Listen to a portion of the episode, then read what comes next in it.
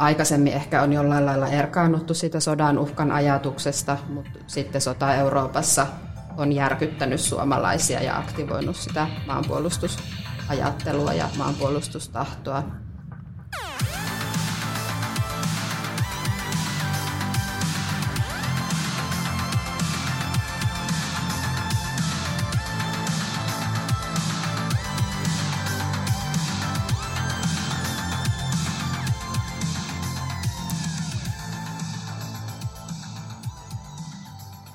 Tervetuloa Reserviläisen Gona-podcastin pariin. Minä olen Paavo Airo ja meillä on tänään täällä vieraana Miina Kaarkoski, maanpuolustuskorkeakoulun tutkija, joka erityisesti maanpuolustustahtoa olet viime aikoina tutkinut. Niin kerrotko vähän lyhyesti, että mitä, mitä tällä hetkellä on työn alla? Joo, kiitos. Tällä hetkellä työn alla on useampiakin hankkeita informaation vaikuttamiseen ja ja tuota, sosiaaliseen mediaan liittyen ja ajankohtainen on tällainen puolustustahdon resilienssi informaatiovaikuttamisen ympäristössä, eli PURE-hanke, joka alkoi nyt tämän vuoden alusta ja siinä keskitytään suomalaisten maanpuolustustahdon kehitykseen ja maanpuolustustahtoon nyt tässä nykyisessä turvallisuuspoliittisessa ympäristössä, jossa Ukrainassa käydään sotaa ja Suomesta on tullut NATO-jäsen. Joo, eli tänään siis oikeastaan keskustellaan just tuosta maanpuolustustahdosta ja voitaisiin tähän alkuun vähän tiivistetysti ottaa, että mitä, mitä oikeastaan tarkoitetaan, kun puhutaan maanpuolustustahdosta, niin miten sä itse sen koet näiden, mitä, mitä nyt on tullut tutkittua tässä viime vuosina, niin miten se ilmenee se maanpuolustustahto?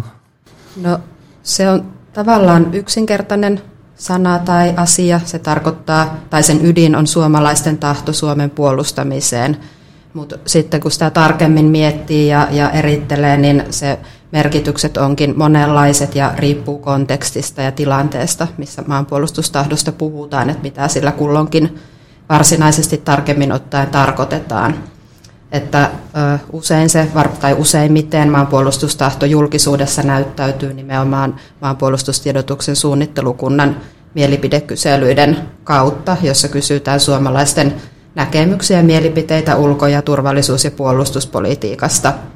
Vuosittain julkaistaan nämä mielipidemittausten tulokset ja niissä kiinnostuksen kohteena on nimenomaan just suomalaisten maanpuolustustahto yleensä erityisesti, vaikka niissä kysytään paljon muitakin asioita. Ja, ja siellä näissä mielipidemittauksissa ö, kysytään maanpuolustustahtoa kahdella tapaa. Yleisenä maanpuolustustahtona, ö, jos Suomeen hyökätään, niin tulisiko suomalaisten mielestänne puolustaa Suomea kaikissa olosuhteissa, vaikka tilanne näyttäisi epävarmalta. Ja, ja sitten henkilökohtaisella kysymyksellä, jossa tiedustellaan vastaajan omaa halukkuutta toimia maanpuolustuksen eri tehtävissä. Ja voi ajatella, että, että tällä maanpuolustustahdolla onkin kolme semmoista keskeistä merkitysulottuvuutta, joista ensimmäinen on nimenomaan tämä tämmöinen kansalaisten tai suomalaisten tuki puolustuspolitiikalle – sen ylläpidolle ja kehittämiselle. Sitten toisena merkitysulottuvuutena henkilökohtainen tahto yksilöllä itsellään osallistua kykyjensä ja taitojensa mukaan maanpuolustuksen eri tehtäviin.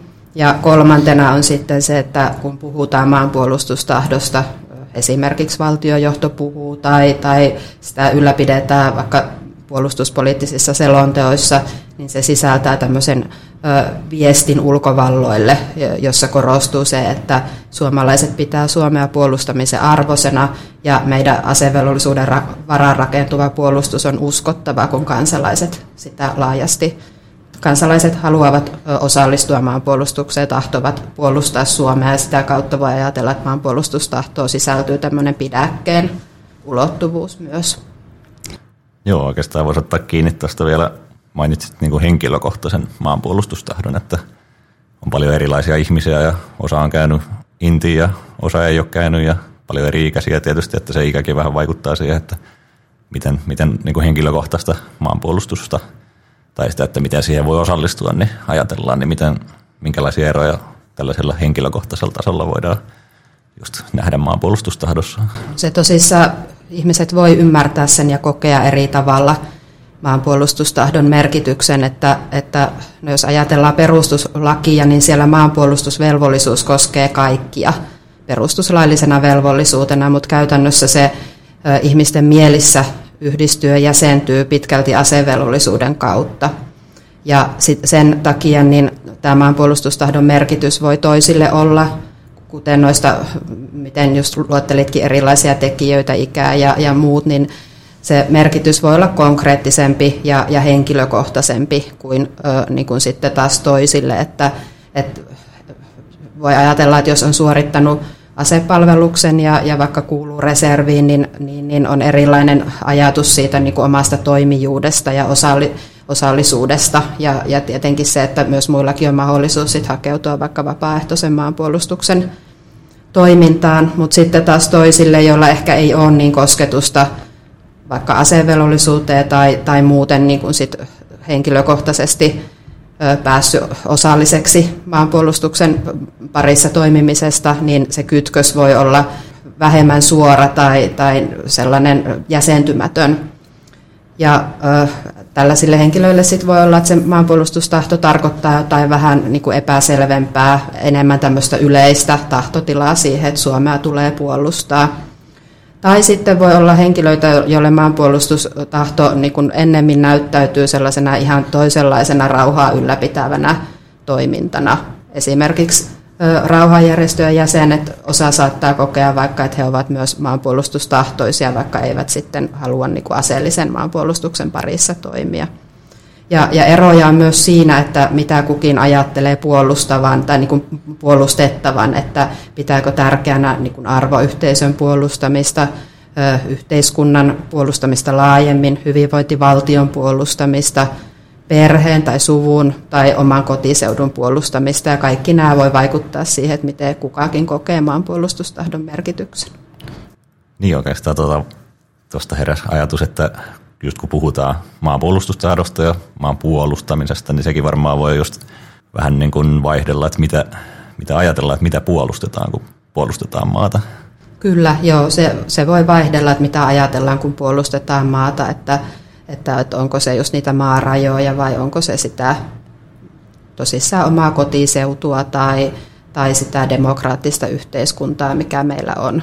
Että, että se puolustamisen arvoisuus koostuu monenlaisista tekijöistä ja ei ole välttämättä helppo ero, niin kuin erotella tai eritellä, että mitä siitä kukin ajattelee.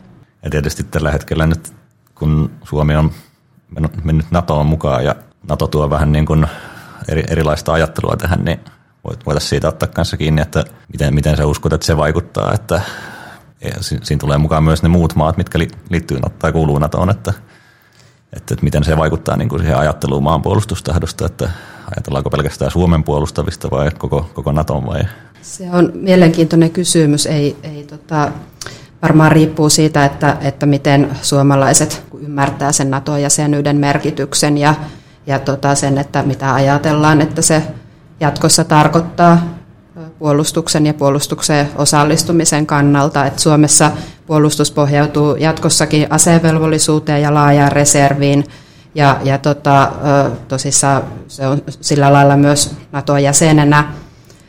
No aikaisemmin on ehkä ajateltu suomalaisten haluavan nimenomaan puolustaa Suomea ja että maan puolustustahto on sidoksissa Suomen puolustamiseen ja jää nähtäväksi, että miten tämä nyt sitten jatkossa kehittyy. Ei pysty varmaksi ennakoimaan. Naton puitteissa on kyllä toteutettu mielipidemittauksia kansalaisten ikään kuin tahdosta tai, tai solidaarisuudesta muiden NATO-maiden puolustamiseen, jos niihin hyökätään. Ja niin kun Suomi on ollut mukana näissä viime vuoden mielipidemittauksissa, suomalaisilta on kysytty, ja, ja näiden mielipidemittausten mukaan niin, ö, keskimäärin niin NATO-jäsenmaat tai jäsenmaiden kansalaiset ovat myötämielisiä muiden jäsenmaiden puolustamiselle, ja myös suomalaiset ovat tätä mieltä olleet tässä mielipidemittauksessa. Joo, tässä on tietysti no niin kuin yleisestikin maanpuolustuksesta ja siihen liittyvistä asioista on puhuttu mediassa ja tässä Ukrainan sota on, on otsikoissa oikeastaan päivittäin, niin siitä voisi ottaa kiinni, että, että, että tässä on ehkä puhuttukin vähän, että Ukrainan sodan aikana ne suomalaisten maanpuolustustahto on kehittynyt vähän niin kuin positiivisestikin. Tietysti Ukrainan sota nyt ei, ei, se ei ole niin positiivinen asia, mutta näin niin kuin, että minkälaisissa asioissa se näkyy, että, että suomalaisten maanpuolustustahto on sen Ukrainan sodan aikana sitten kehittynyt? Joo, Ukrainan sota on kyllä vaikuttanut suomalaisten maanpuolustustahtoon enemmän kuin nyt vielä voidaan NATO-jäsenyydestä sanoa. Että, että se nousu suomalaisten maanpuolustustahdossa näkyy hyvin pian Ukrainan tai Venäjän hyökättyä Ukrainaa. Reilu vuosi sitten mielipidemittauksissa päästiin ihan uusiin lukemiin suomalaisten maanpuolustustahdon tasossa. MTS-mittauksissa toukokuussa ja uudesta loppuvuodesta niin, niin, niin yli 80 prosenttia suomalaisista vastasi, että Suomea tulee puolustaa. Ja, ja tota, noin, niin se on ainutlaatuinen nousu tässä mittaushistoriassa. Muut aikaisemmat merkittävätkin muutokset Suomen turvallisuusympäristössä ei ole aikaisemmilla vuosikymmenillä aiheuttanut tällaista piikkiä. Ja se myös näkyy siinä, että yleinen kiinnostus niin kuin puolustuspolitiikkaan nousi ja, ja myös hakeutuminen vapaaehtoisen maanpuolustuksen pariin kasvoi ihan ennätyslukemiin. No sitten tietenkin toisena puolena oli se, että myös reservistä eronneita on ollut enemmän kuin aikaisemmin. Et kaiken kaikkiaan Ukrainan sota on jollakin tavalla aktivoinut suomalaisten ajatuksia maanpuolustustahdosta ja maanpuolustuksesta. Ja miksi näin on, sitä ei ole ihan yksinkertaista selittää. Et suomalaiset on varmaan samaistunut jotenkin Ukrainan tilanteeseen kenties enemmän kuin jotkut muut maat, joilla ei ole samanlaista sijaintia kuin Suomella. Ja aikaisemmin ehkä on jollain lailla erkaannuttu siitä sodan uhkan ajatuksesta, mutta sitten sota Euroopassa on järkyttänyt suomalaisia ja aktivoinut sitä maanpuolustusajattelua ja maanpuolustustahtoa. Ja ehkä silläkin on merkitystä, että Ukrainan tilanne on osoittanut sen, että pienempikin valtio voi pärjätä tällaisessa tilanteessa. Ja se on jollain lailla sitten vahvistanut sitä suomalaisten kokemusta, että puolustukseen kannattaa panostaa. Niin onko suomalaiset ehkä kokenut sellaista tietynlaista just samaistumista ukrainalaisiin, että löytyykö sieltä ukrainalaisesta maanpuolustustahdosta samanlaisia piirteitä kuin suomalaisesta maanpuolustustahdosta? No ukrainalaisten maanpuolustustahto tai puolustustahto on osoittanut just sen merkityksen, että sillä kansalaisten osoittamalla tahtotilalla ja, ja niin kuin sillä on ihan konkreettinen merkitys suorituskyvylle ja sille, että pystytään pärjäämään. Ja sillä on myös ollut se merkitys, että muut maat on varmaan ollut halukkaampia tukemaan Ukrainaa sen takia ukrainalaisia sen takia, kun he ovat itse kantaneet sen tavallaan taakan siinä ja osoittaneet sitä halua puolustaa. Ja, ja tosissaan suomalaiset on ehkä samaistunut siihen sen takia, kun meillä on niin historiallisesti sama vihollinen ja Suomella on kokemusta sodasta Neuvostoliittoa vastaan. Mutta sitten on, on siinä sekin, että tilanteet on kuitenkin ainutlaatuisia, ei voida suoraan jotenkin verrata Suomen kokemuksia tai Suomea tällä hetkellä niin kuin Ukrainaan, että Suomen puolustusta on ylläpidetty ja kehitetty pitkällä aikavälillä pitkäjänteisesti ja Ukrainan lähtökohdat on taas ollut täysin toisenlaiset. Toki molemmissa maissa se, että, että tota, viime kädessä se on kansalaisten tahdon varassa ja se, sen merkitystä ei voi millään lailla kyllä ainakaan niin kuin väheksyä. Joo.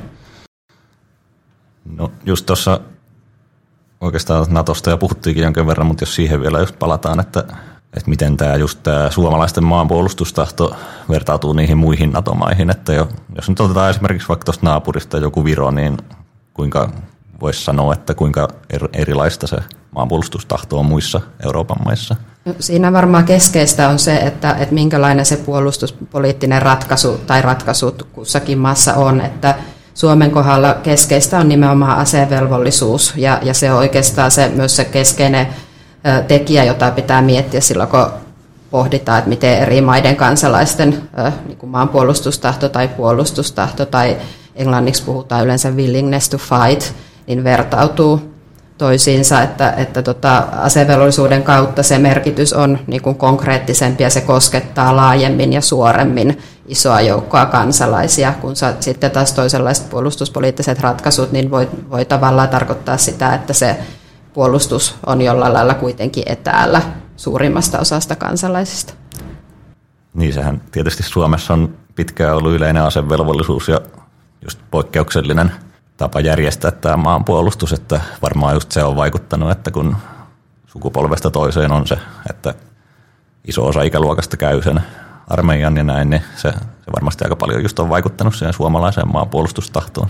Kyllä, se asevelvollisuus on keskeinen instituutio, joka kautta suomalaiset muodostaa suhteensa maanpuolustukseen ja, ja myös se niin kuin maanpuolustustahdon kannalta keskeinen instituutio on asevelvollisuus, että, että tota sen, se, se on siinä keskiössä ja kaiken pohjana. Ja niin se on myös jatkossakin. Asevelvollisuus säilyy Suomessa ja, ja tota se vuorovaikutuksellinen suhde siinä, että asevelvollisuus rakentaa maanpuolustustahtoa, mutta sitten taas asevelvollisuus ei toimi ilman sitä maanpuolustustahtoa, että siinä on tämmöinen hyvin vuorovaikutuksellinen suhde. No, miten sä koet itse, että mikä on sitten tärkeää, että miten se maanpuolustustahto saadaan pysymään korkeana nyt tässä, kun varsinkin kun NATOon liityttiin ja, ja jos Ukrainan sota jatkuu tässä ja maanpuolustus on kuitenkin, tai kaikki siihen liittyvää on, on kuitenkin tapetilla vielä varmasti aika pitkään, niin miten, miten se saadaan pidettyä korkealla se tahto? Kyllä se pohjimmiltaan liittyy siihen, että, että kaikista tärkeintä on se, että suomalaiset jatkossakin kokee Suomen puolustamisen arvoisena. Että meidän on pidettävä huolta just meidän niin kuin yhteiskunnasta, ehkäistävä syrjäytymistä, ehkäistävä eriarvostumista, pidettävä niin kuin meidän yhteiskunta noin laajassa mielessä sillä lailla, että ihmiset kokee siihen kiinnittyvänsä ja kokee siihen, että, että Suomessa jatkossakin on sellaisia asioita, joita kannattaa puolustaa.